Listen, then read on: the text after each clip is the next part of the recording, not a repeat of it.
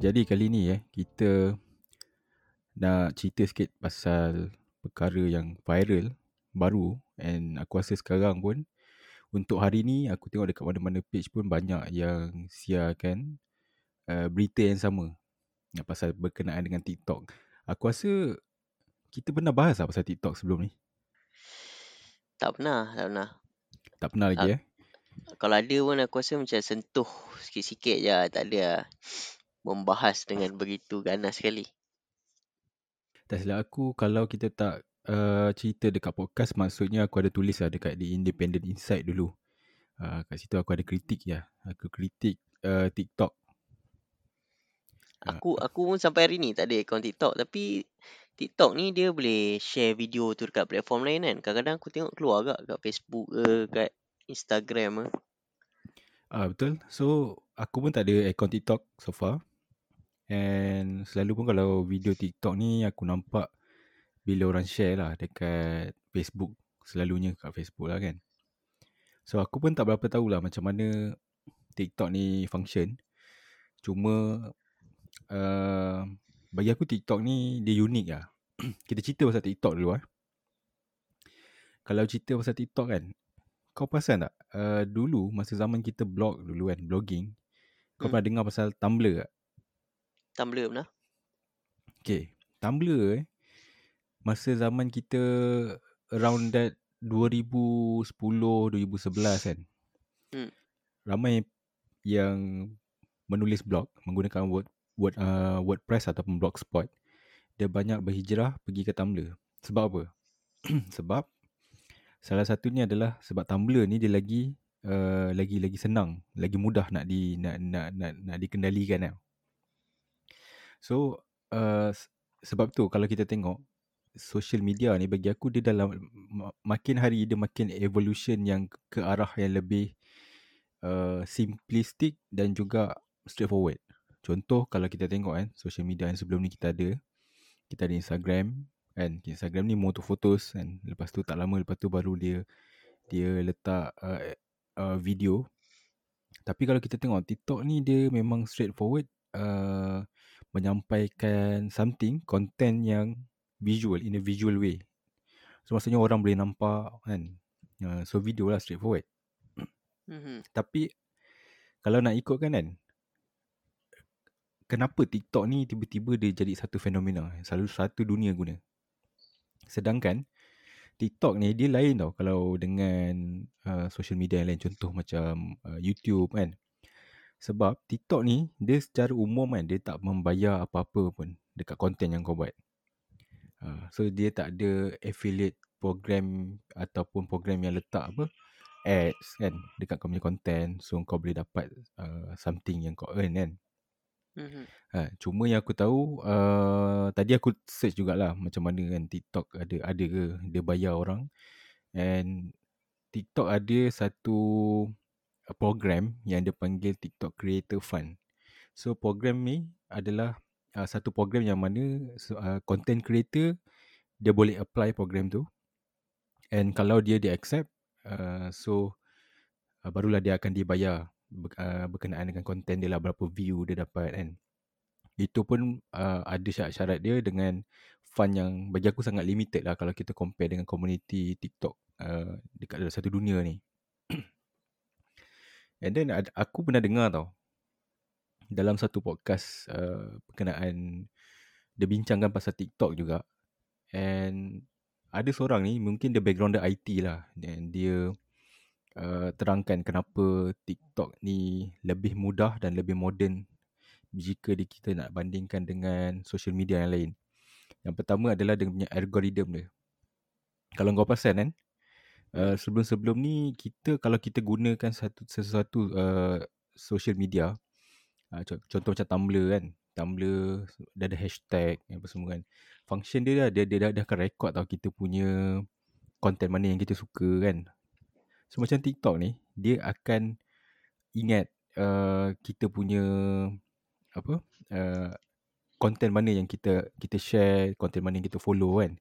So bila someone yang buka TikTok kan, so bila dia buka-buka je dia terus boleh slide for the videos. Uh, so dia macam me- memang straight straightforward saja. Uh, so aku rasa sebab ni lah kot TikTok tiba-tiba jadi satu fenomena. So ini apa yang aku tahu kan. So kalau macam kau kan, kau memang tak ada account TikTok. So apa yang kau tahu sikit sebanyak lah pasal TikTok? Aku tahu kebanyakan TikTok ni kebanyakannya budak-budak muda lah yang yang ada ada account lah. Dan sebenarnya jiran aku ada ke tau. Dia dia jadi TikToker tau. Uh, itu time raya dia datang rumah aku tanya dia buat apa kan. Uh, Oh dia kata dia dia ni dia TikToker, dia review barang ah. Tapi dia kata dia review barang yang barang berkenaan dengan kereta lah. Ha. So dia kata dia kata kalau nak jadi macam TikToker yang uh, apa macam tu uh, orang bayar untuk review barang kau kena memang ada satu niche lah. Hmm. Uh, kau buat benda tu kau tak boleh lari daripada niche kau. Contohnya kau tiba-tiba hari ni kau nak uh, apa review barang kereta esok kau nak buat apa review hotel lah uh, dia jadi macam tak boleh lah dia kata dia, dia kata macam uh, apa dia akan menjejaskan kau punya algoritma macam tu lah. Dia kata kalau hmm. kau nak cepat naik kau memang kena ada satu niche lah dia kata. Tapi uh, uh, dia dia kata macam tu lah lepas dia jadi TikToker tu banyak ah macam company-company hantar barang kat rumah dia suruh dia review kan. Hmm. So dia kata dia dia dia, apa rumah dia penuh barang kan dia kata. Tapi dia quite aku rasa quite successful ke ah sebab dia boleh sustain diri dia dengan benda tu. Eh. Ah, okay. So yang men- yang menarik ah, okay, TikTok ni dia kita boleh kita, kita categorize dalam social media yang base dia adalah video eh. Hmm. Kalau kita compare dengan social media yang base video yang besar, contohnya YouTube eh. Kalau YouTube uh, penghasilan daripada content creator tu datang daripada YouTube sendiri uh, dia berdasarkan uh, berapa banyak orang subscribe and juga uh, orang yang apa view setiap konten yang dia dapat kan so dia ada earning earning dia lah berapa berapa ratus ribu berapa dia dapat macam tu. Tapi TikTok ni dia lain. Dia tidak bayar direct. Uh, tapi TikTok ni uh, dia lagi popular dan uh, daripada YouTube at the moment. So aku boleh nampak ramai dah mula berhijrah pergi ke TikTok yang dulu content creator yang buat kat YouTube kan dia dia expedite ya dia punya popularity ya dia naik lagi dengan TikTok. So TikTok ni umpama boleh kita gambarkan lah boleh umpama dia macam stepping stone lah. Macam kawan kau tadi kan. Hmm. Ha, kira TikTok tak bayar dia tapi TikTok tu adalah platform untuk dia buat content yang mana orang akan bayar dia uh, melalui uh, perjanjian dia dengan dengan yang hire dia lah. So it's nothing to do with TikTok. So TikTok ni memang tak tak tak tak kena mengena dengan uh, uh, payment ke apa. Uh, macam tu. No, aku aku yang pasal payment ni aku tak pasti lah. Aku tak pasti. Tapi aku rasa macam TikTok ada bayar juga. Tapi aku tak sure lah sebab aku tak betul-betul hmm. tak betul-betul mendalami lah.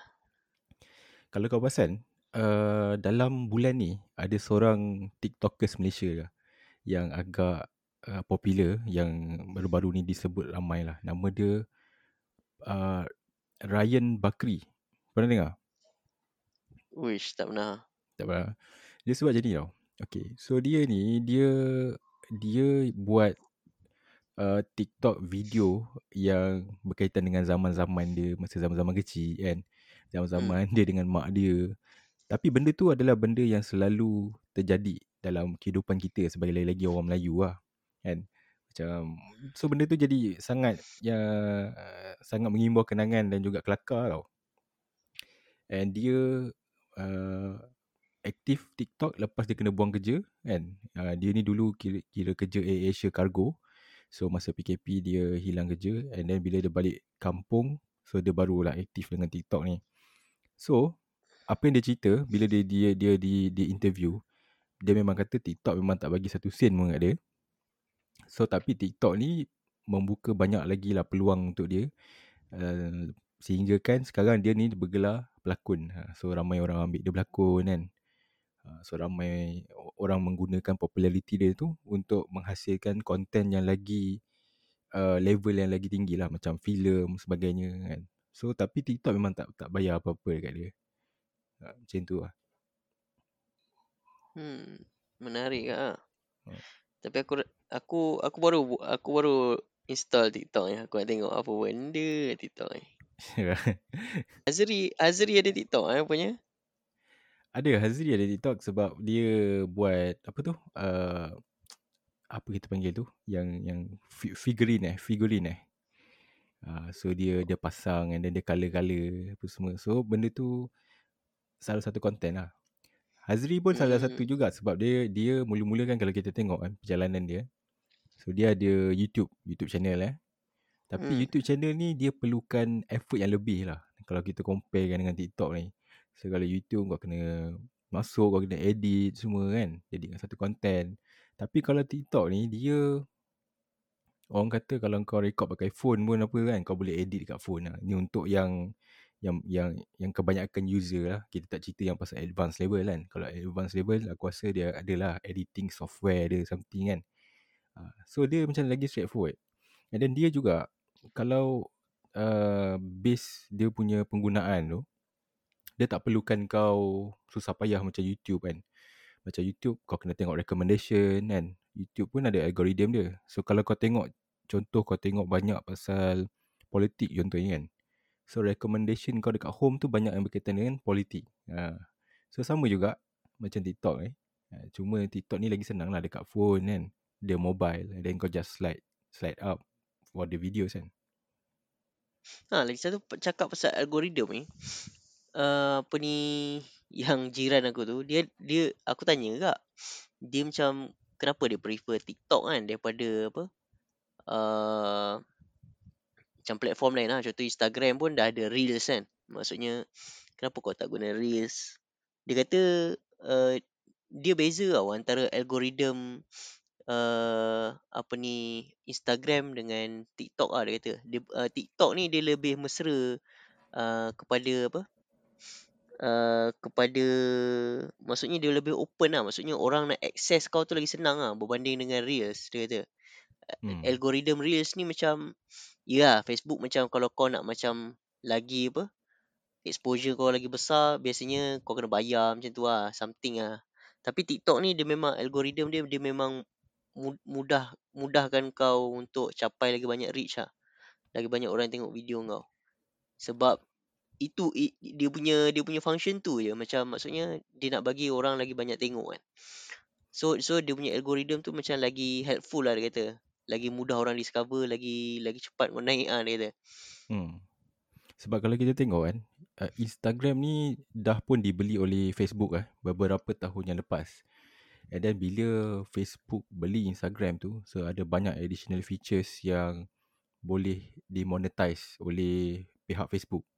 Sebagai contoh ah, kalau kita tengok Facebook, dia ada beza uh, antara page biasa, page free ataupun dengan page yang premium kan. Ada business page contohnya. So kalau yang berbayar dia ada feature-features yang yang memudahkan kerja lah kat situ. Sama juga macam Instagram. So untuk Instagram yang yang business type eh yang kalau kau uh, dia ada dia tak silap aku ada ada, ada dua jenis. Satu yang yang yang kau beli tak silap aku ataupun lagi satu berdasarkan kau berapa banyak followers yang kau ada. Ah itu dah ada feature-features yang tak ada dekat uh, account Instagram yang yang biasa ni lah. Tapi kalau kita compare dengan TikTok kan, so dia umpama macam semua orang akan ada ruang dan peluang yang sama. Ha, macam macam apa yang kawan kau beritahu kan. So hmm. maksudnya semua orang tak perlukan uh, akaun yang mahal, akaun yang perlu dibayar kan untuk akses uh, kau punya akaun dan kau juga sebagai content creator tak perlukan uh, keluar duit atau modal untuk bayar supaya konten kau ni uh, sampai kepada orang yang tepat kan. So basically macam kawan kau tadi dia buat pasal kereta kan. So of course dia nak konten dia ditonton oleh orang-orang yang minat kereta kan. Uh, so kalau kena macam dekat orang yang tak minat kereta so tak tak ber, tak begitu relevan lah. And ini penting jugalah untuk orang macam contoh uh, macam aku contohnya aku ada produk aku suruh dia uh, review kan. So of course aku nak produk aku dituntun oleh prospect customer. Uh, macam tu. Tapi kan uh, kalau kita cerita pasal itu kita cerita pasal ni tau. Okay, bila kita cerita pasal macam tadi, uh, kau rasa macam mana kan? Sebab TikTok kan, dia tak perlukan kita bayar ataupun kita subscribe apa-apa yang memerlukan penggunaan duit lah kan. Tapi uh, TikTok ni still lagi standing kan. Dia boleh compete and dia boleh um, melepasi kan social media lain yang yang ada apa premium features yang berbayar. So kau rasa agak fishy atau tak kat situ? Aku rasa macam ni tau. Dia macam dalam teknologi ni macam dia dia dia susah tau macam kau, kau macam ni tau. Kau kena kena predict tau. Uh, future ni orang akan pergi ke arah mana tau. Uh, so hmm. uh, Facebook aku rasa dia dia zaman dia dulu tu dia more tu macam dia democratize publishing ah maksudnya engkau uh, buka orang untuk publish uh, orang punya view. Kau siapa-siapa pun boleh tulis apa-apa kan. Tapi hmm. uh, lepas beberapa lama dia mula sebab dia pun ada apa agreement dengan kerajaan government pun so ada certain view dia contoh macam isu Israel Palestin kan dia censor juga. So tak fully democratize lah. Tapi uh, macam tu lah. Facebook ni uh, untuk dia kekal relevan mak- makin lama apa yang dia buat tu macam dah tepu tau mm-hmm. so generasi baru ni dia akan pergi kat tempat lain sebab tu kau tengok Facebook ni untuk dia kekal relevan dia beli benda dia beli platform-platform lain yang dia rasa boleh pergi Ha, contohnya dia beli Instagram, dia beli WhatsApp. Hmm. So sebab dia tahu orang banyak kat situ kan. Ha, tapi uh, aku rasa lah dia lambat sikit masuk uh, kepada orang kata apa short video ni lah. TikTok antara yang first masuk dalam uh, apa dalam uh, benda ni lah short video ni kan. Hmm. Uh, even YouTube pun waktu waktu dulu tak masuk uh, apa short video ni Facebook pun tak masuk Instagram pun tak masuk Instagram dia mula-mula dulu dia fokus kepada gambar yang lawa uh, dia nak dia nak jadi satu platform yang banyak gambar yang lawa sebelum dia dibeli beli oleh Facebook lah uh, mm-hmm. sebab TikTok ni masuk dulu dalam uh, apa uh, short video punya punya scene lah kata kan so diorang uh, mature cepat lah diorang mature cepat dan diorang dapat uh, apa capture audience banyak ah sebab dia yang first masuk. So aku rasa teknologi ni macam tu tau. Kalau kau first masuk kau akan dapat audience banyak ah kau boleh sustain lah. Hmm. Uh, tapi bila bila Facebook tengok kan uh, YouTube tengok uh, apa TikTok ni pergi jauh kan. Ah uh, lepas tu baru dia orang copy. Sebab tu dekat Instagram ada Reels, dekat YouTube ada YouTube Short. Sekarang dah ada YouTube Short. Ah uh, maksudnya dia cuba nak copy lah apa apa TikTok punya sukses ni. So bagi aku TikTok ni dia punya sukses sebab dia dia masuk orang orang pertama yang masuk dalam tu lah. Ha, sebelum orang lain apa dapat dapat hidu lah bahawa benda ni boleh naik dia dah masuk dulu. So keputusan dia tu tepat lah. Ha, ha. jadi sebab tu aku rasa dia dia berjaya capture apa uh, banyak pengguna terutamanya orang muda lah bila kau capture orang muda ni kau berkembang cepat berbanding kau capture orang tua kan orang tua biasa tak tak tak tak berkembang laju kan yeah. tapi kalau kau kau berjaya capture geng-geng muda ni dan waktu kau masuk tu kau orang first tak banyak kompetitor kau boleh uh, apa kau boleh maju cepat lah. So bagi aku TikTok tu dia maju sebab tu lah. Satu dia masuk first. Second dia punya audience tu orang muda dan kena kan dengan orang muda. So dia dia dia berkembang cepat lah. Itu yang aku nampak lah. Kalau kita cerita pasal pengalaman eh uh, zaman kita blogging dulu kalau kau perasan uh, dekat situ kita dah nampak tau macam daripada blog kan uh, lepas tu kita berpindah kepada Tumblr kan and lepas tu kita ada Instagram kita ada Facebook and then kalau untuk um, short video punya platform kita ada Kick dulu pernah dengar Kick Aku dah dengar tapi aku rasa aku tak into sangat lah kick ni so jadi aku tak berapa sure lah. Okay, kita ada kick. Aku pun dah lupa macam mana kan. Tapi kick ni dah tak ada. So dia dah discontinue. Uh, dia tak bertahan tak aku rasa tak sampai 5 tahun kot. Dia, dia, dia tak bertahan and then dia terus uh, bungkus. And then lepas tu kita lepas tu tak ada tau satu platform yang pasal video kan.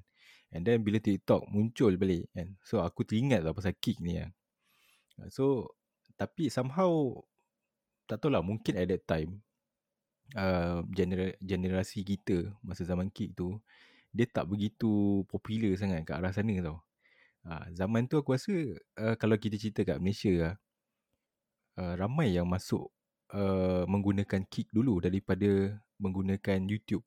Uh, YouTube ni kira walaupun dia dah lama kan tapi dia agak kurang mendapat tempat lah at that time. Kick uh, sebab apa dia mobile, dia senang. Uh, tapi masalah dia bila TikTok datang, so mungkin faktor dia adalah macam kau cakap tadi lah, generation kan.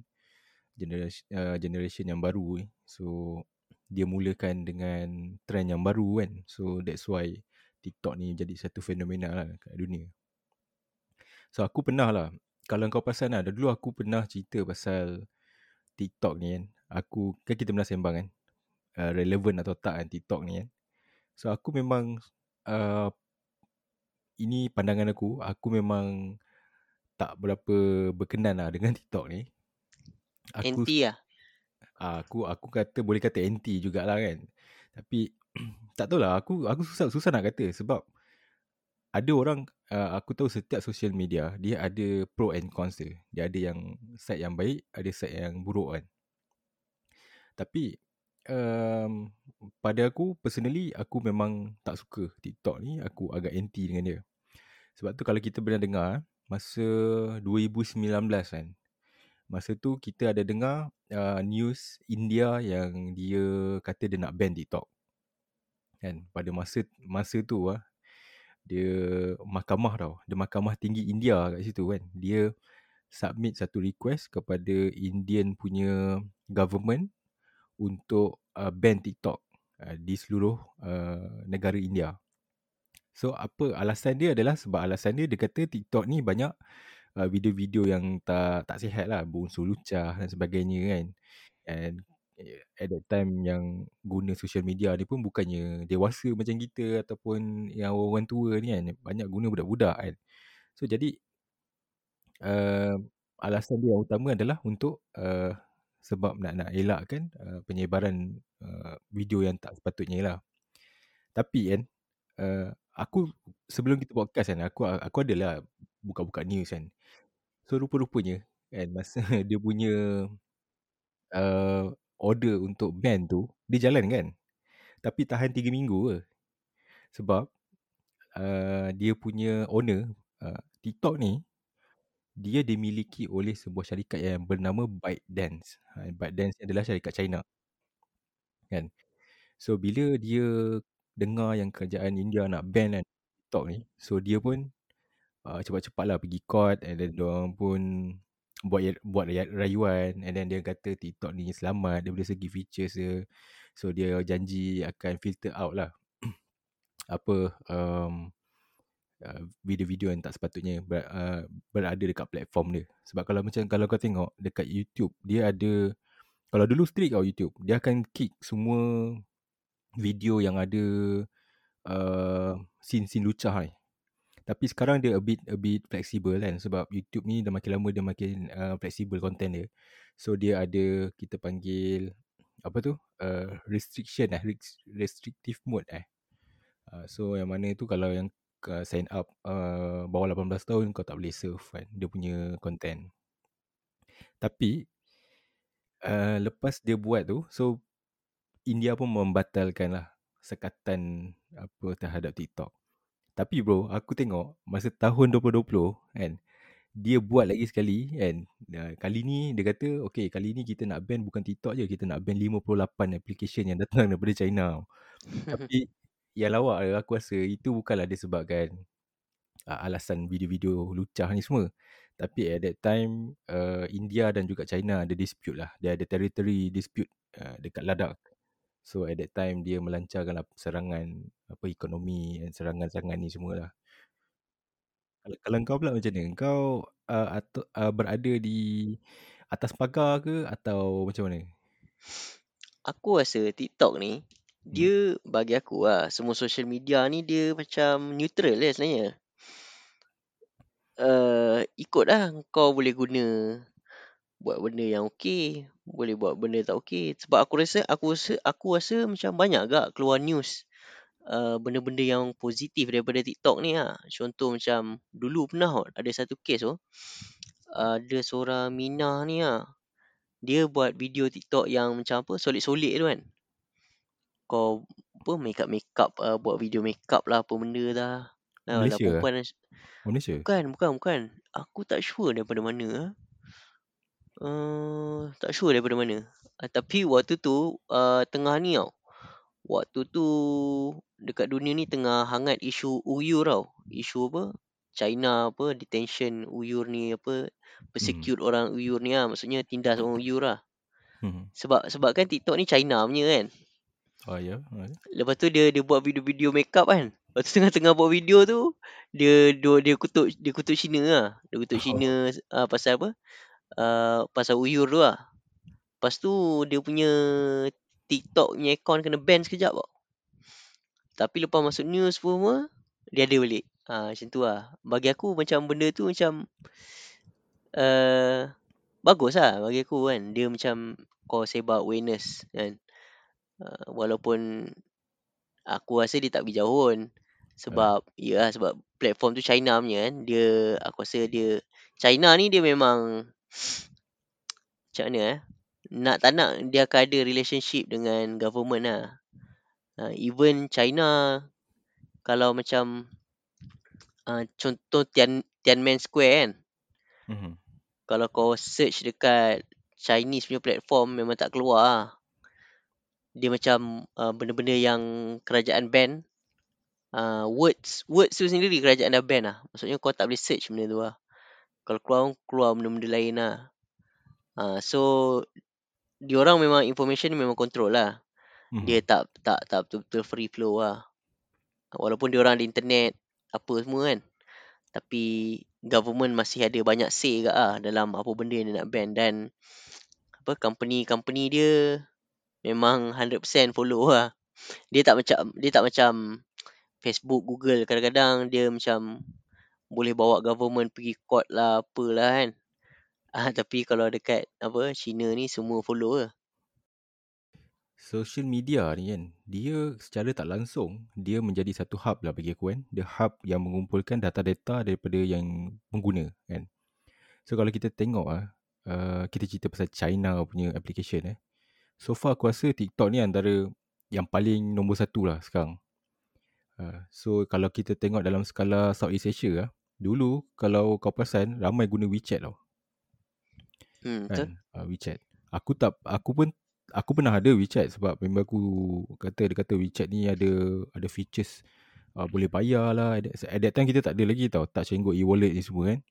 So sebenarnya kita tak boleh pun guna kan dia untuk hanya orang citizen Cina je boleh guna at that time kan uh, jadi aku pun macam nampak tak ada function kan so kita ada WhatsApp so kenapa nak kena ada WeChat kan so aku pun delete lah nak WeChat Uh, so WeChat dia pun dia jadi satu, orang kata platform yang boleh juga kan kalau kita nak collect data daripada pengguna-pengguna ni. Ha, tapi dia tak popular melepasi Southeast Asia lah. Macam US jarang guna. Okay. Sebab tu bila kita tengok kalau TikTok ni dia umpamanya satu hub yang boleh mengumpulkan data-data pengguna. Sebab tu kalau kita tengok eh, contoh kita compare dengan US lah. Sebab kalau kita tengok US, lepas yang case Facebook data breach lah, uh, berapa tahun lepas tu kan, the US ni dia, dia, dia jadi makin uh, sensitif pasal kawalan data dan maklumat lah kan, orang ramai. Sebab tu dia ada, apa tu, kita panggil, um, uh, dia apa yang selalu kalau kita nak sign up tu dia ada yang uh, apa terms and condition yang bawah agreement tu yang data protection tu kan Mhm. Nah, so sekarang kita dah boleh nampak lah every yang kita nak kena sign tu uh, dia ada uh, terms and condition untuk uh, data protection. So, kalau kau kalau kau pernah terbaca masa zaman Trump dulu sebelum dia kalah tu kan. Trump pun anti TikTok. Sebab dia pernah cakap tau, TikTok ni sebagai satu ancaman kepada keselamatan negara dia kata. Oh Ah, ya. Yeah. Yes, dia pernah cakap macam tu. Alasan dia dia kata betapa mudahnya kan China boleh collect data uh, US punya citizen. Sebab at that time kalau kita tengok US punya citizen yang guna TikTok ni memang ramai. Memang ramai. Antara negara yang ramai yang gunakan TikTok. So, apa Trump buat? Trump uh, time tu kan Trump administration ni dia tengah usaha untuk ban uh, TikTok ni daripada uh, daripada apa uh, daripada penggunaan daripada US lah. Sama macam yang the ban Huawei kan. Hmm. Tapi uh, lepas tu dia, dia ada election. So Trump kalah. Bila Trump kalah Biden naik. Biden pula polisi dia dia tak consider TikTok ni sebagai satu ancaman. So jadi dia dia batalkan lah executive order yang Trump admin buat dulu. Tapi at the same time dia suruh dia punya uh, Biden administration kan untuk buat kajian balik sama ada TikTok ni memang ancaman ataupun tidak. Tapi kalau tapi baru-baru ni aku tadi uh, ini pun news yang baru aku baca tadi kan bulan lepas kan. Bulan lepas dia ada satu uh, satu report keluar daripada Biden punya apa admin kan. Dia kata uh, semua data daripada user TikTok ni boleh diakses daripada uh, HQ TikTok di Beijing. Uh, sebab tu uh, minggu lepas ada keluar dah FCC, the Federal Communication of Commission kan. Dia dalam hmm. usaha balik untuk uh, keluarkan balik TikTok ni daripada App Store dengan Google Play Store. Uh, so macam biasa, macam kes yang di India tadi, ByteDance ni uh, still juga dia pergi going to court and dia dia appeal dan juga dia fight case ni.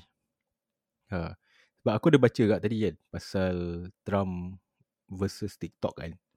Dia actually dia dia fight tau. And ByteDance ni cuba untuk uh, sue uh, Trump punya administration. Kau tahu gila tak gila TikTok eh? Dia punya kerja lah memang laju gila. Dia dia kalau macam ada threat kan. Oh, macam country ni dah mula ada dengar-dengar kan. Dengar-dengar yang boleh mendatangkan threat kepada TikTok. So ByteDance ni dia akan hantar segala lawyer apa untuk fight. ha. Kau tahu tak Indon pun pernah pernah ban TikTok? Kau tak pernah dengar? Tak. Aku pun tak pernah dengar. Sebab apa? Sebab Indon berjaya ban 8 hari je. Ha.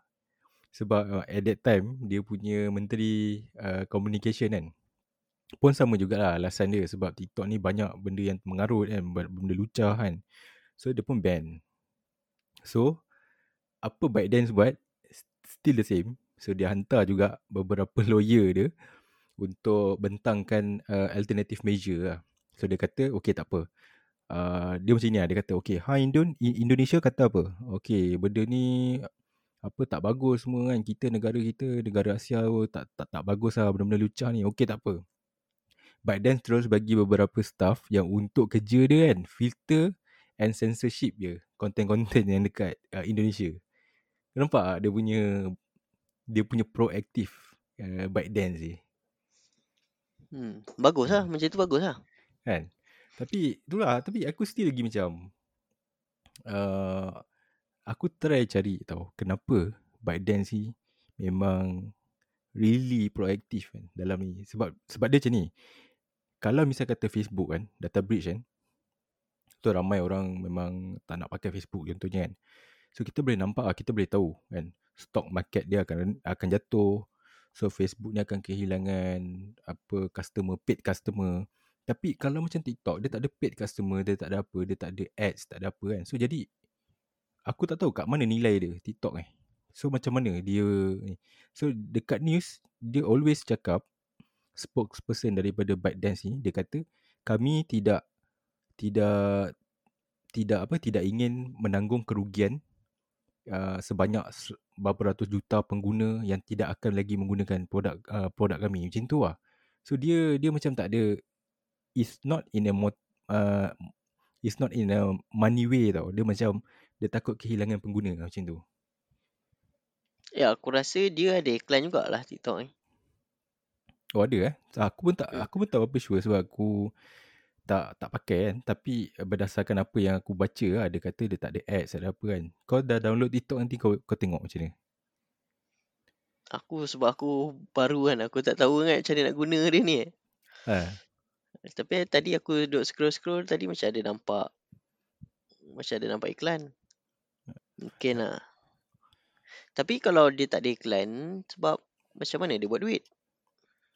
Ah, itu it- itu itu yang aku aku apa? Yang aku pening tu. Dia dia macam aku tertanya-tanya lah. Macam kalau dia dia tak ada iklan, tak ada apa semua kan. Kalau macam macam YouTube contohnya kan. ah, Dia ada dia ada banyak uh, open slot iklan kepada mana-mana company yang nak iklan kan kan. So daripada algoritma contoh macam contoh macam tadi lah macam case tadi kan, case product creator kan. So kalau untuk owner product creator ni, so berdasarkan algoritma yang diset oleh YouTube, so dia punya iklan akan keluar uh, di konten-konten yang creator saja. Ha, macam itulah. Kan? Takkan nak orang nak pergi tengok budak-budak nak pergi tengok kartun kan tiba-tiba keluar pasal kereta. So dia tak, tak dia tak reliable lah. So sebab sebab tu dia kena ada juga algoritma. Ya. So kalau macam TikTok ni dia tak ada. Ha, macam mana? Nanti lah aku kena kaji dulu. Sebab aku pun tak pas, tak pasti lah. Sebab, ya sebab kita tak guna kan. Jadi kita tak tahu lah macam mana kan dia punya apa. Macam mana dia buat duit. Macam mana sistem dia kan. Tapi kadang-kadang sebenarnya wala- mungkin lah bagi aku lah sebab company-company yang platform ni dia memang uh, dia punya business actually sebenarnya data business lah sebenarnya. Hmm. So macam mana pun dia punya core business dia adalah data. Uh, so walaupun mungkin dia tak ada iklan, dia Hmm. mungkin jual data kau. Walaupun uh, tapi kau tak tahu lah. Uh, Ah, even Facebook sendiri uh, itu lah dia punya dia punya core business. Dia jual data. Google pun jual data. Uh, so Hmm. bila kau nak kata Facebook ni ada data breach, bagi aku macam tak relevan lah. Facebook ni memang itu kerja dia. Dia memang jual data kau. memang nak data breach apa. Dia memang jual data kau. Ha, tu sebab yang- tu macam kadang-kadang kau dapat iklan targeted ads apa semua tu kan.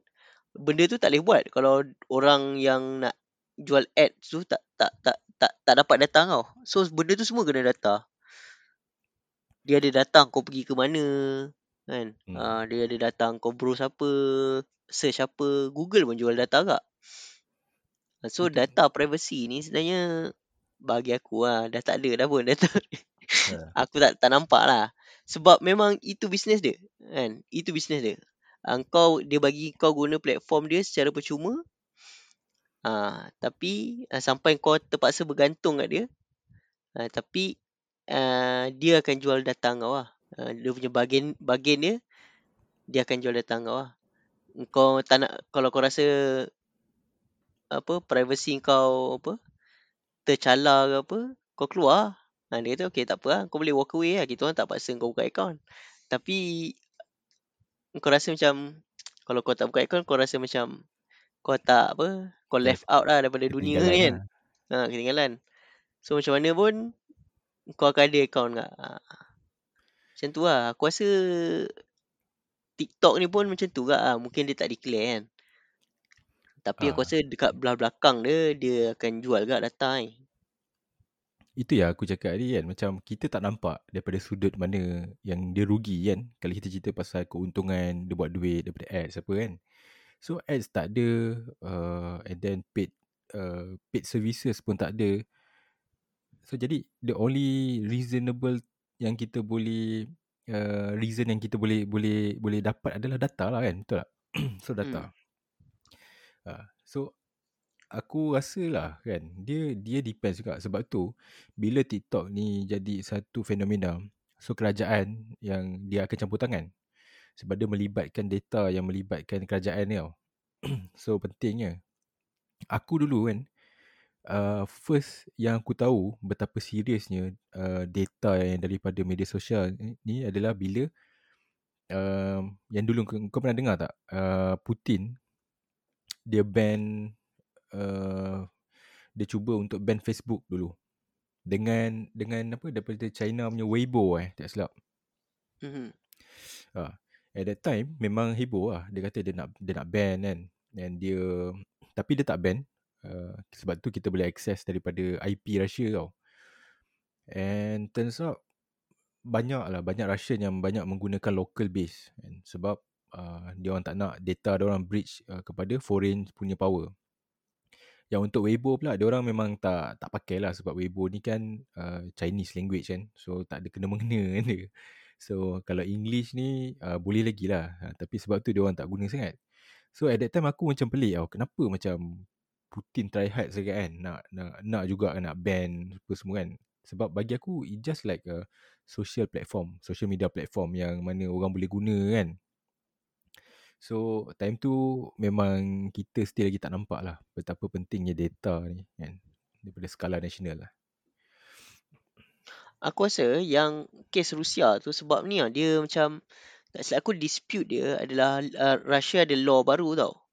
Maksudnya platform-platform social media ni kalau kau nak buka kat Rusia data tu uh, apa dia panggil apa uh, data center tu dia tak boleh dekat luar negara. Data center kena dekat Rusia.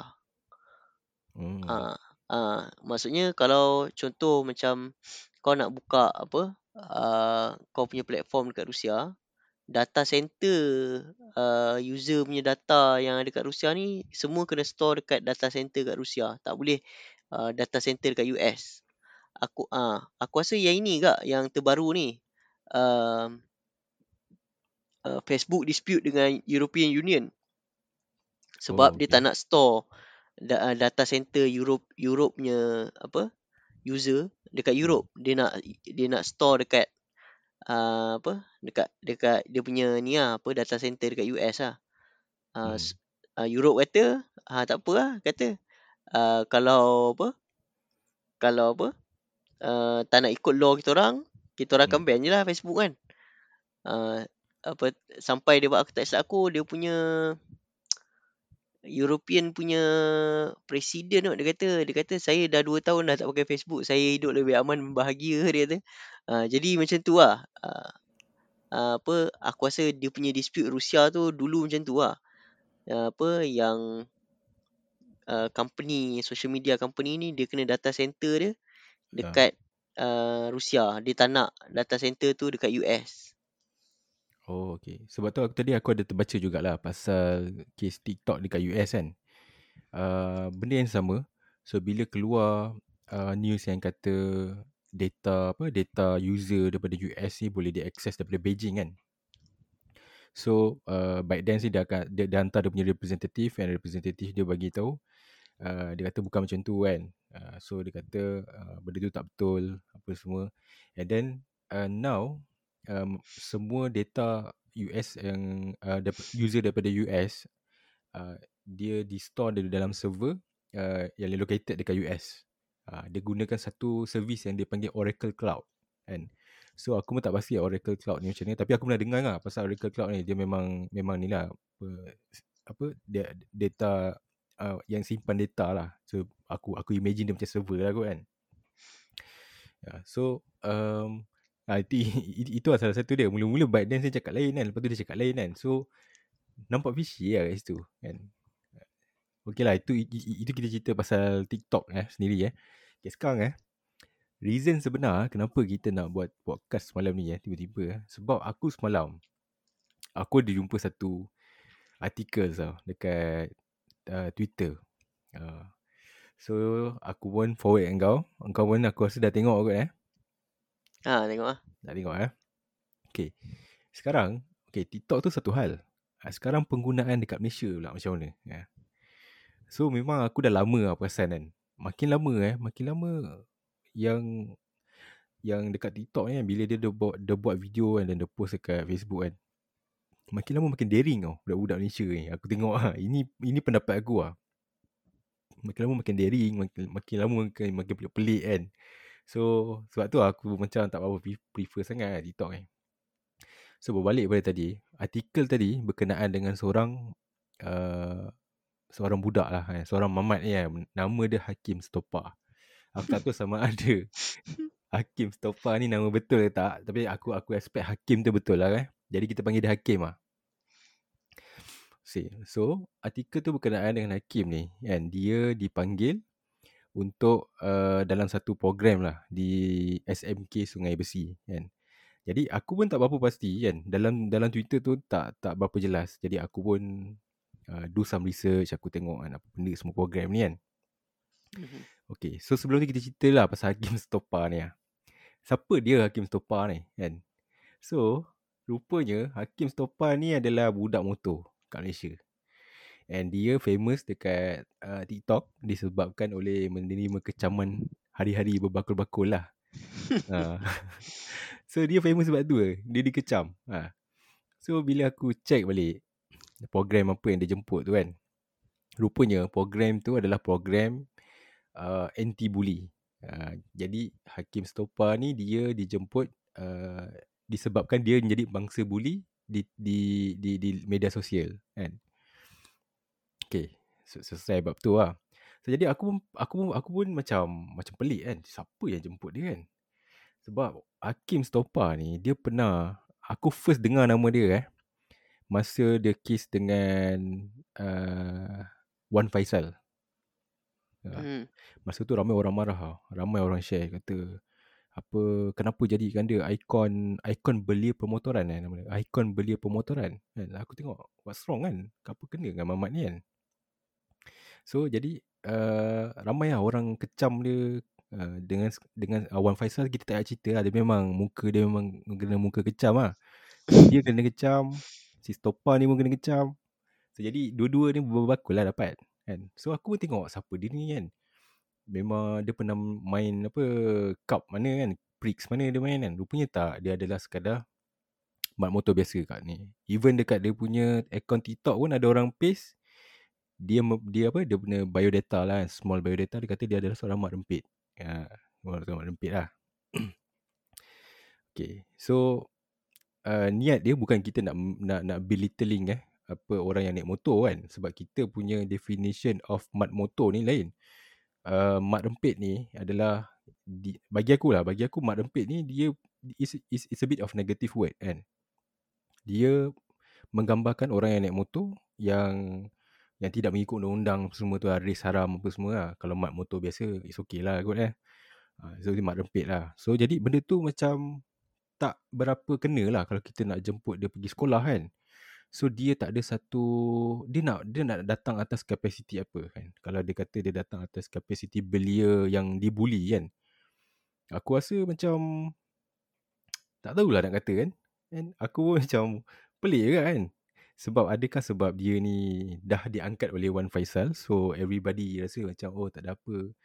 Jadi aku pun research kan adakah sekolah ni yang jemput. So rupanya uh, Hakim Stopa ni dia dijemput oleh uh, someone yang nama dia Rizan Hassan. So Rizan Hassan ni dia adalah ketua penerangan Majlis Belia Malaysia. So aku ada buat background check pasal Rizan Hassan ni. Aku nak tahu juga siapa Rizan Hassan ni kan. so aku jumpa uh, some news kan, by Metro. So aku tak nak cerita lebih lah pasal Rizan Hassan ni. So tapi apa yang kita boleh aku boleh gambarkan lah Rizan Hassan ni maybe dia punya background is a bit uh, apa orang kata tak macam orang lain lah. Maksudnya dia ada dia ada dia ada background yang tidak berapa tak tak tak berapa best lah. Uh, nanti maybe kalau kau ada free time kau boleh cari lah dekat internet kan. Uh, ada interview dia terangkan lah dia datang daripada mana, dia masa muda dia macam mana kan. So end up dia boleh jadi satu ikon belia yang mana dia diangkat sebagai belia ASEAN eh. Bagi aku dia quite tinggi jugalah kan. So dengan program ni So Rizal Hassan ni yang panggil Stopa ni uh, Ke SMK Sungai Besi kan? Okay. So The question is Kau rasa macam mana? Kalau kau berada di tempat uh, Okay lah aku tanya kau Dalam prospek Kau ni sebagai guru besar uh, Macam mana? Adakah kau akan bagi memang tak bagi lah dengan aku tengok macam ish tak sesuai yang budak-budak ah. Dengan apa? Rambut eh dengan pakai pun macam Yelah bagi aku kalau kau nak kau nak masuk sekolah kan proper lah sikit. Tapi tu lah aku rasa macam ni tau. Um, zaman sekarang ni kalau zaman dulu kalau macam kau nak jadi someone engkau kena ada something lah. Contohnya kau ada bakat kan, kau ada bakat ataupun kau atlet kan, kau ada talent something lah. Dan kau ada buat sumbangan kan kepada negara lah. Contohnya kau masuk Olimpik ke apa kan. Jadi maksudnya kau someone lah. Kau macam ada ada some, some achievement lah. Hmm. Tapi aku rasa zaman sekarang ni, uh, masalah dia adalah bila achievement tu dengan uh, engkau boleh dapat uh, mak- maksudnya engkau engkau boleh dapat follower banyak mana. Ha, macam tu lah. Maksudnya kalau macam ada 2 juta follower kau dekat TikTok ke, dekat Facebook ke, itu maksudnya macam ach- achievement besar lah. Hmm. Ha, tapi macam mana kau dapat apa follower tu, ah itu tak kisah asalkan kau dapat je. Ha, jadi aku rasa itu masalah dia. Orang tengok macam bila follower dia banyak tu, dia macam somebody lah. Kan? Hmm. Walaupun sebenarnya dia tak ada apa-apa talent pun kan. Ha, sebab aku tengok macam tu lah, macam benda-benda social media ni, kau nak naik, tak semestinya kau ada talent. Contohnya macam uh, seorang perempuan cantik kan. Uh, dia upload gambar selalu. Lepas tu dia buat video makeup apa semua. Cepat lah dia naik kan. Contoh lelaki mana-mana follow dia kan. Uh, jadi uh, walaupun sebenarnya dia tak ada talent pun. Dia ada muka je macam tu kan. Uh, macam tu juga dengan macam Stopa ni lah. Aku tak tahu sebab aku tak follow dia. Aku tak tahu lah dia naik macam mana kan. Tapi aku rasa macam tu lah. Macam kau buat something yang orang suka lah. Orang suka ni tak semestinya betul kan. Hmm, okay. kan? Ha, asalkan orang suka, orang follow kau. Ha, macam tu lah. Ha. Dan dan bila bila bila dapat banyak tu ki- kira macam orang pandang kau sebagai somebody lah. Walaupun sebenarnya tak ada achievement pun. Eh, so kalau berbalik pada soalan aku tadi kan, macam kau seorang guru besar, so aku tiba-tiba approach kau, aku cakap, okay tuan, saya nak buat program anti-bully. So saya nak jemput seorang tetamu nama dia Hakim Stopa. Kan? So mesti kau cakap, eh Hakim Stopa ni siapa kan? So aku menerangkan, oh dia memang dikenali oleh uh, ramai budak-budak muda kan, dia trending, dia popular dekat social media kan. So uh, so saya rasa dia akan memberikan satu impact yang kepada apa? kepada budak-budak ni semua. So macam mana? Apa reaction kau? Bagi aku sebenarnya ya aku tak adalah 100% kata tak boleh jemput dia sebab uh, apa yang kita tengok adalah apa yang orang upload dan view orang lain lah. Uh, sebagai contoh ah kita tak tahu apa dia cakap kat budak-budak tu kan. Maksudnya konten penyampaian dia tu kita tak Hmm. tahu. Mungkin konten yang dia cakap tu bagus. Uh, Hmm. Jadi uh, tak boleh lah nak judge kata macam betul-betul sampah pun tak boleh juga kan. Uh, tengok uh, tapi berdasarkan gambar penampilan tu nampak tak proper lah. Hmm. Ha, tapi dari segi penyampaian tu dan kalau betul dia merupakan mangsa bully lepas tu dia dia cakap benda yang apa maksudnya awareness yang bagus bagi aku tak ada masalah sebab kau kau, kau pernah dengar tak um, Monica Lewinsky Monica Lewinsky, nah, tak sure. Monica Lewinsky ni dia seorang perempuan muda lah Mm-hmm. dia pernah ada macam apa uh, skandal lah ada affair dengan Bill Clinton dulu Bill Clinton. Eh aku rasa aku pernah baca lah. Ada ada Bill, kot. Clin- Bill Clinton ni presiden Amerika Syarikat sebelum sebelum Bush Ah, sebelum Bush lah. Okay. Ah, so waktu waktu apa skandal tu nama Monica Lewinsky ni memang buruk ah. Maksudnya sebab waktu tu dia, dia uh, Bill Clinton tu dah kahwin dengan Hillary Clinton yang kalah dengan Donald Trump kan. Oh. Ah, ah so maksudnya maksudnya uh, Monica Lewinsky ni jadi satu nama yang sangat sangat sangat sangat teruk ah. Maksudnya dia kena kecam memang hidup dia hancur lah. Dia waktu tu dia muda lagi kan. Waktu dia dia dia dia, dia apa terkena dengan skandal tu kan dengan Hmm. Bill Clinton tu kan. Jadi memang nama dia satu negara tahu memang satu negara kecam dia lah. Ha, dan kemudian tak silap aku baru-baru ni kot, dia dia maksudnya dia aktif balik lah. Ha, dia ada kekuatan dia aktif balik dan dia kata dia nak buat awareness bully lah. Maksudnya apa uh, sebab dia kata pengalaman dia, daripada pengalaman yang dia belajar tu dia kata dia nak tolong orang lain yang kena bully ha, dekat Hmm. internet lah. Ha, jadi bagi aku aku rasa macam Yalah walaupun mungkin lah kita nampak macam tak proper apa kan tapi tak tahu lah kalau konten dia tu elok macam Monica tu kan. Uh, bagi aku benda yang dia buat tu macam satu benda yang bagus juga lah. Uh, walaupun nama dia dah teruk apa semua kan. Tapi dia macam nak dia berani lah. Dia berani keluar balik dan dia nak tolong orang yang mungkin kena sama macam dia kena kan. Uh, tap, Oh. uh, jadi kalau kita boleh tengok konten tu, kita boleh dengar dia cakap apa tu, mungkin uh, kita boleh, bagi aku, boleh make uh, apa judgement yang lagi okey lah. Tapi kalau judgement based on gambar, based on apa pandangan orang lain, memang nampak macam tak proper lah. Hmm. Betul juga. Sebab bila aku baca artikel tu kan, dia just uh, dia ada gambar, artikel tu ada gambar. And then uh, bila dia buat program macam tu, dia kata, oh Hakim Stopa ni mak rempit eh. Dia kata mak rempit dia jemput sebagai uh, ikon belia ke sekolah. Uh, jadi benda tu nampak macam something yang sangat-sangat wrong kan. So bila tapi uh, bila kita tak tahu eh dia punya program tu program apa. Aku tahu pun program tadi tu yang pasal anti bully tu pun baru tadi. Sebab aku nampak ada member aku share daripada The Vocat eh. The uh, tulis sebab dia adalah uh, program anti bully. So bila aku tahu pasal anti bully, uh, dia kata dia dijemput atas kapasiti orang yang selalu dibuli di social media. So baru aku nampak lah dia punya related dia macam mana eh. Walaupun aku still lagi tak berkenan lah macam kau tadi lah. Dia macam something wrong kan. Dia, aku rasa kalau kalau nak jemput orang yang bully kan, aku rasa ramai lagi lah yang boleh dibuli. Contoh, uh, kalau nak cerita pasal bully, Ain Husniza contohnya kan. Hmm. Uh, itu salah satu contoh yang bagi aku baik kan. Uh, sebab dia ada impact uh, dalam skala nasional lagi. And kalau nak dibandingkan dengan Hakim Stopa ni, minta maaf lah cakap kan. So Hakim Stopa ni just a, is a TikTok boy. Eh. Kalau kita compare dengan contoh macam Ain Husniza.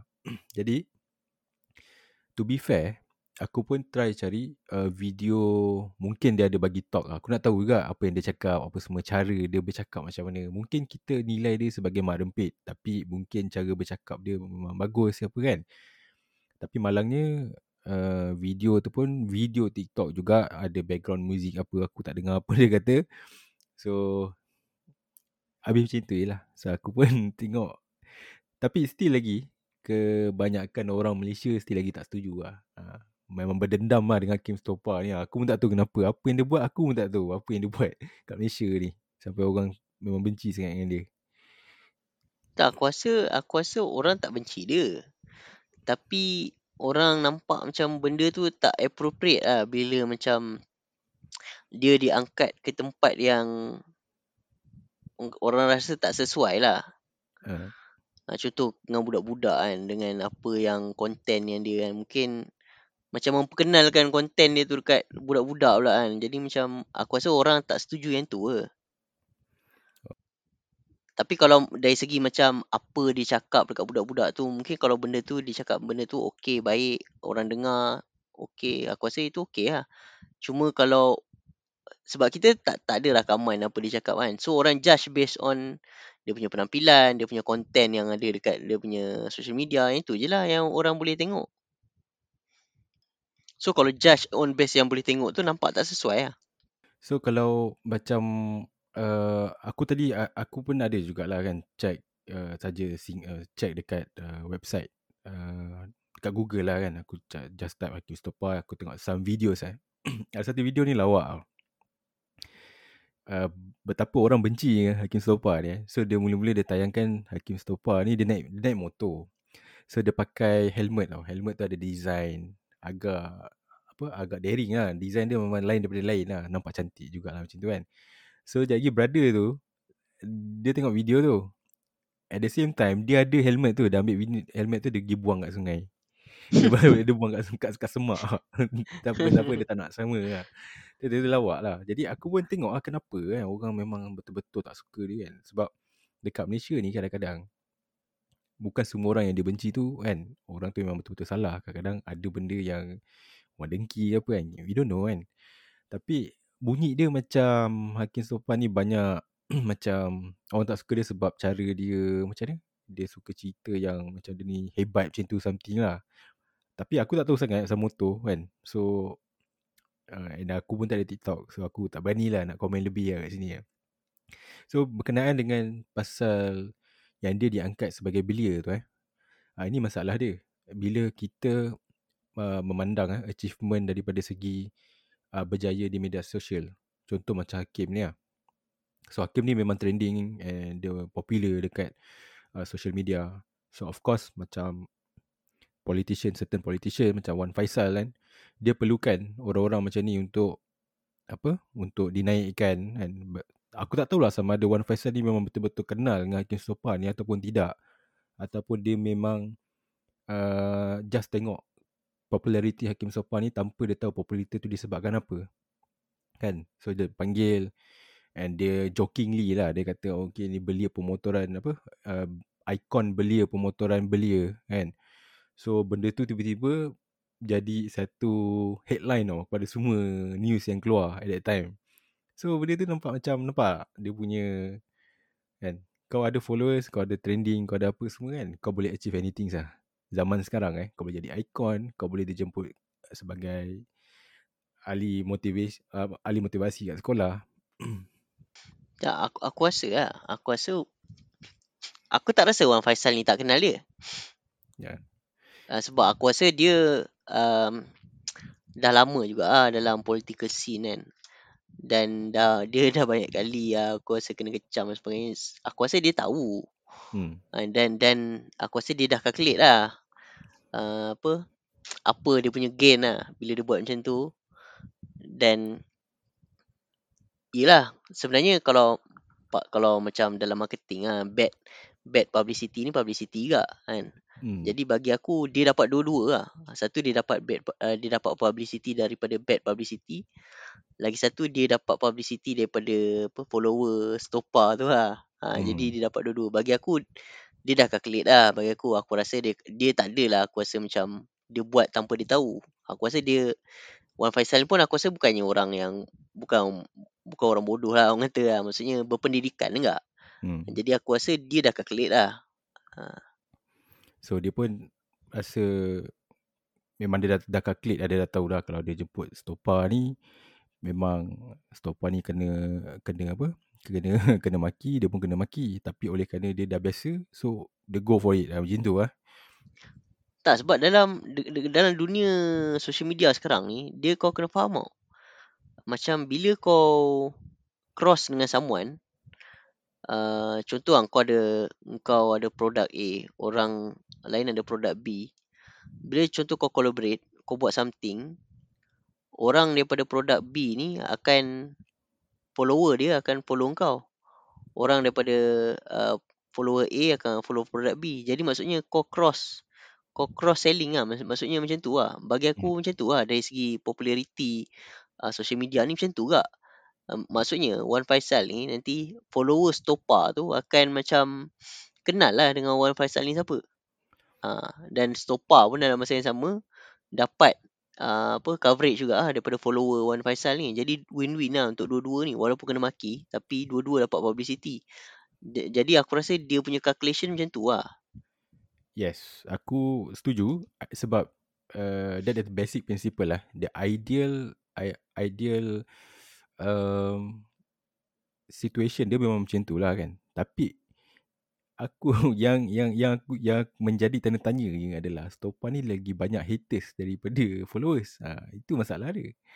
Ha, so someone yang macam perlukan sokongan public and macam politician macam Wan Faisal ni ada agak-agak macam tak tahu lah kan agak checkmate juga lah cara dia cara dia naik kan macam tu kan so dia membangkitkan lagi lah kemarahan orang ramai sebab kalau tengok kan everywhere you can see ya kan. Semua orang kan. Macam kutuk apa semua kan. Dia ni jangan pandai-pandai naikkan sebagai ikon lah apalah aku tak tak jumpa lagi so far. Melainkan daripada page yang bias kepada political dia lah kan. So that the thing lah. Aku rasa tak agak ke, hmm. kemarahan orang ni dia tak lama tau. So nak tunjuk tapi, dia relevant, still relevant lah macam tu. Tapi publicity ni dia kekal lama tau. Contoh macam hmm. dalam politik ni orang marah kau sekejap lah sebenarnya. Hmm. Ha, macam ni lah, apa ni apa kereta terbang apa dulu kan. Hmm. Memang orang maki dia waktu tu. Lepas tu lama-lama orang lupa lah. Orang, orang pergi isu lain pula. Tapi dia punya coverage yang dia dapat tu, publicity dia dapat tu stay tau. Ha, maksudnya nama dia memang dah orang dah kenal lah. Hmm. Ha, walaupun uh, bad name lah. Tapi maksudnya dia... Sebab tu kalau kau tengok macam... Uh, siapa eh? Uh, contoh macam Azmin lah. Banyak, banyak benda dia buat kan. Tapi... Hmm. Sampai sekarang dia masih menteri. hmm. ha, tapi tak tahu lah next, next, next uh, PRU dia survive ke tak kan. Tapi bagi aku sebab tu lah. Sebab bila dia dah ketengahkan nama dia. Banyak lah. Azmi ni macam-macam lah. Dengan ada apa apa benda lah dulu kan. Video hotel lah. Apa benda semua kan. Oh, Lepas yeah. tu lompat party lah. Apa hmm. benda. Dia boleh survive tau semua tu. ha, kau, kau rasa macam. Ui, waktu zam, waktu tengah. Contoh waktu video tu keluar. Memang oh, satu Malaysia maki dia. Tapi dia survive. Yeah. Ha, sebab apa? Sebab sebab apa kau rasa? Sebab tu lah bagi aku. Dia memang orang marah ni. Tapi orang marah tak lama tau. Ha, yeah. Tapi publicity orang kenal tu. Orang kenal lama. Ha, jadi tak apa sebenarnya kau dalam politik ni kau kena marah dulu kan. Ha, contoh macam ni lah Mahathir ke Anwar ke apa kan. Ada tak masa-masa dia orang marah dia satu Malaysia maki dia kan. Tapi lepas tu pilihan raya dia menang tak? Macam tu lah. Tu lah. Kadang-kadang, kadang-kadang kalau macam kita in term of publicity and bad publicity ni kadang-kadang kita tak boleh nak predict juga tau. Macam contoh yang Presiden Philippines yang baru kan. Aku rasa satu dunia tahu. Kenal dia datang daripada keluarga siapa. Siapa parents dia kan. Aku rasa orang Filipin pun banyak lagi yang berdendam kan dengan parents dia. Tapi but still, who knows kan, anak dia boleh jadi another president of Philippines kan. So benda tu nampak macam something yang macam kau cakap tadi lah kan. So it's, it's unpredictable lah. Kata. So lagi satu bro, kan, cerita pasal insiden TikTok kat Malaysia lah. Aku tak tahu sama ada kau tahu ke tak sebab aku tak pernah share kat kau. Uh, dalam bulan lepas eh, ada satu uh, video yang viral dekat social media. Uh, so ada satu cikgu ni dekat Tadika. So dia buat TikTok kan. Uh, dalam video tu dia suruh lah ada seorang kanak-kanak lelaki ni eh, dia dia sarungkan cincin dekat seorang kanak-kanak perempuan. Lepas tu dia record and then dia dia dia, dia post kat TikTok. So bila dia post tu blow up dekat Twitter, dekat Facebook kan sampai ada yang buat report polis pun ada. And then uh, bila aku baca-baca kan selalu aku dapat info ni kat Twitter lah kan sebab laju kan. So dia kata video TikTok tu dibuat oleh seorang cikgu lah, cikgu tadika di sebuah tadika di Paka Terengganu. so bila kat Twitter ni ramai lah orang kan ramai kan kita ya detektif ramai kan. So orang pun korek korek korek jumpa dia punya apa account account TikTok. So cikgu dia ni memang style dia suka record TikTok waktu mengajar. Ini aku aku aku rasa stopa tadi, kes stopa tadi aku boleh terima lagi. Tapi kes yang ini aku macam tak boleh terima kan. Sebab bila aku tengok video tu aku rasa macam ramai orang tanya kan, oh ini ke apa uh, apa standard tadika kemas. Ha, sebab dia tadika kemas kan, baju biru kan. So aku pun rasa macam sangat-sangat marah dan disappointed actually kan. Satu sebab dia buat benda yang tak sepatutnya kan. And then benda yang dia buat tu pula dia suruh budak tu joget apa semua kan. So kalau aku sebagai parents kan, aku tengok video macam tu tiba-tiba dalam tu anak aku kan. So aku aku tak rasa aku akan boleh sabar lah. So aku akan bawa keluar anak aku daripada tadika tu. Ha, ya tak tahu tak tahu lah kau pernah tengok tak? Aware pasal benda ni? Aku rasa aku aku, aku sekarang ni aku memang uh, tak into sangat ah benda-benda viral ni tapi aku pernah dengar ah yang pasal tu apa dia suruh budak tu apa benda berlakon lah benda ada rakam kan. Hmm. But, kalau tanya aku memang tak patut lah. Sebab tapi itu lah sekarang ni dah dia sebenarnya kes-kes macam tu dah banyak dah tau ada kes polis apa yang baru-baru ni pergi serbu lepas tu dia buat TikTok video ada macam-macam lagi lah hmm ya yeah. betul betul kan? kalau, kalau cerita boleh aku pun teringat ke ada beberapa bulan lepas pasal ada seorang perempuan ni dia rekod anak dia umur berapa isap ukur kan so aku pun rasa macam tak tahu lah salah ni di mana kan aku tak rasa tau macam TikTok ni yang membuatkan pemikiran kita jadi jadi macam gini tau. Kita sebenarnya yang salah ni kan. Bukan salah TikTok kan. TikTok ni dia just macam apa yang kau buat tu kan. Dia cuma publish je apa yang kau buat kan. So Ya, dia bagi platform ah. Yes, dia bagi platform. It's just a platform kan. So yang yang yang masalahnya kita ni. Itu yang kadang-kadang kalau tu lah nak kata macam tadi lah kita first kali kita persoalan kita yang pertama tadi adakah kita nak macam personally apa pandangan kita kat TikTok ni? Ada kita sokong ataupun kita rasa biasa-biasa atas pagar? Aku still lagi sebab aku memang tak minat lah TikTok ni. So aku stick on that way lah kan? Aku stick on that way. Walaupun sometimes sometimes ada certain video yang di share daripada TikTok ke Facebook bagi aku sangat menarik lah kan? Macam yang brother apa nama tu uh, Ryan Ryan Bakri tadi kan? So this, dia walaupun content dia simple eh, mengimbau kenangan kan? But but but it, it, it's a fun way to watch kan? So tak ada rugi kat siapa-siapa kan? Tapi at the same time banyak juga. So banyak yang tak okay daripada okay kat TikTok so far yang aku rasa. So that's why aku stick on tak berapa setuju kan TikTok. Aku rasa dia macam tu lah bila dia macam ni tau. Kalau kau restricted sangat, orang tak nak masuk platform kau. Terlalu hmm. restriktif.